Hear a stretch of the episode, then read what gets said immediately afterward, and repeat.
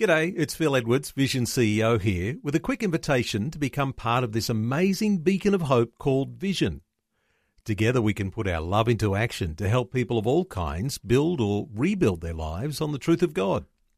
Please consider the part you can play during our upcoming Visionathon appeal, remembering that it's your support that makes Vision possible, including this podcast.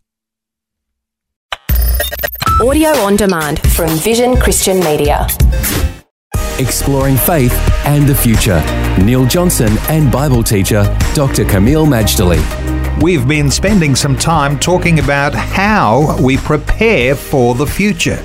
And there's been wonderful insights over some earlier segments, Kameel. But today, let's talk about how we walk into the future, not in the darkness, but in the light. Isn't it amazing, Neil? But as I've shared in earlier programs, the last days which I believe we're in, will be a time of contrast. The dark gets darker and the light gets brighter at the same time. And this is illustrated in places like Proverbs 4. It talks about the way of the wicked, and it's actually a horrible place because there's potholes, there's bumps, there's deep ditches, all this to cause people to stumble and fall. And it actually says the way of the wicked is as darkness. They know not what, what they stumble. But in verse 18 of Proverbs 4, it says, The path of the just is as a shining light that shineth more and more to the perfect day. What a contrast. Way of the wicked, dark and you stumble. Path of the just is light and bright and keeps getting even brighter as we reach that perfect day we have a choice, Neil, which pathway we go on. And look, I don't think you need much insight which would be the better pathway.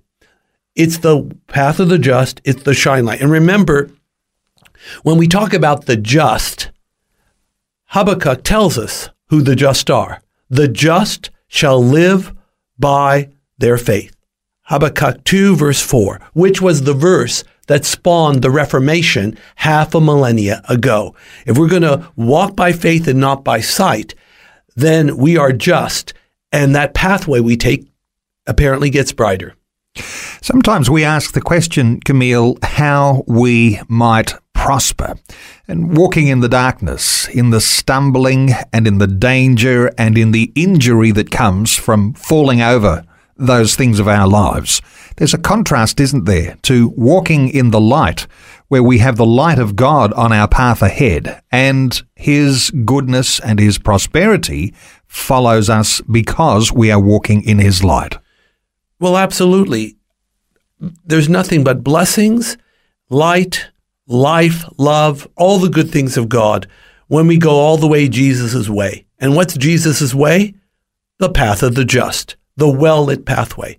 It's a great privilege because we have a facility that this lost and dying world doesn't have. We have God, we have the pathway, we have His light.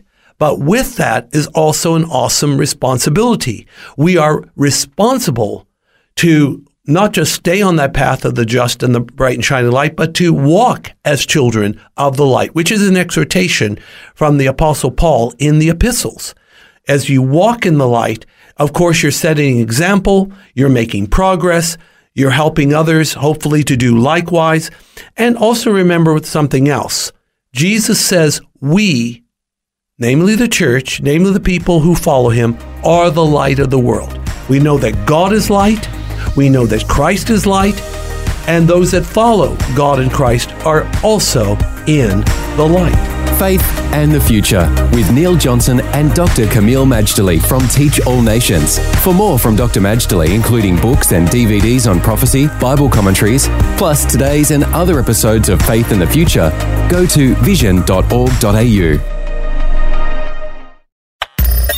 Thanks for taking time to listen to this audio on demand from Vision Christian Media. To find out more about us, go to vision.org.au.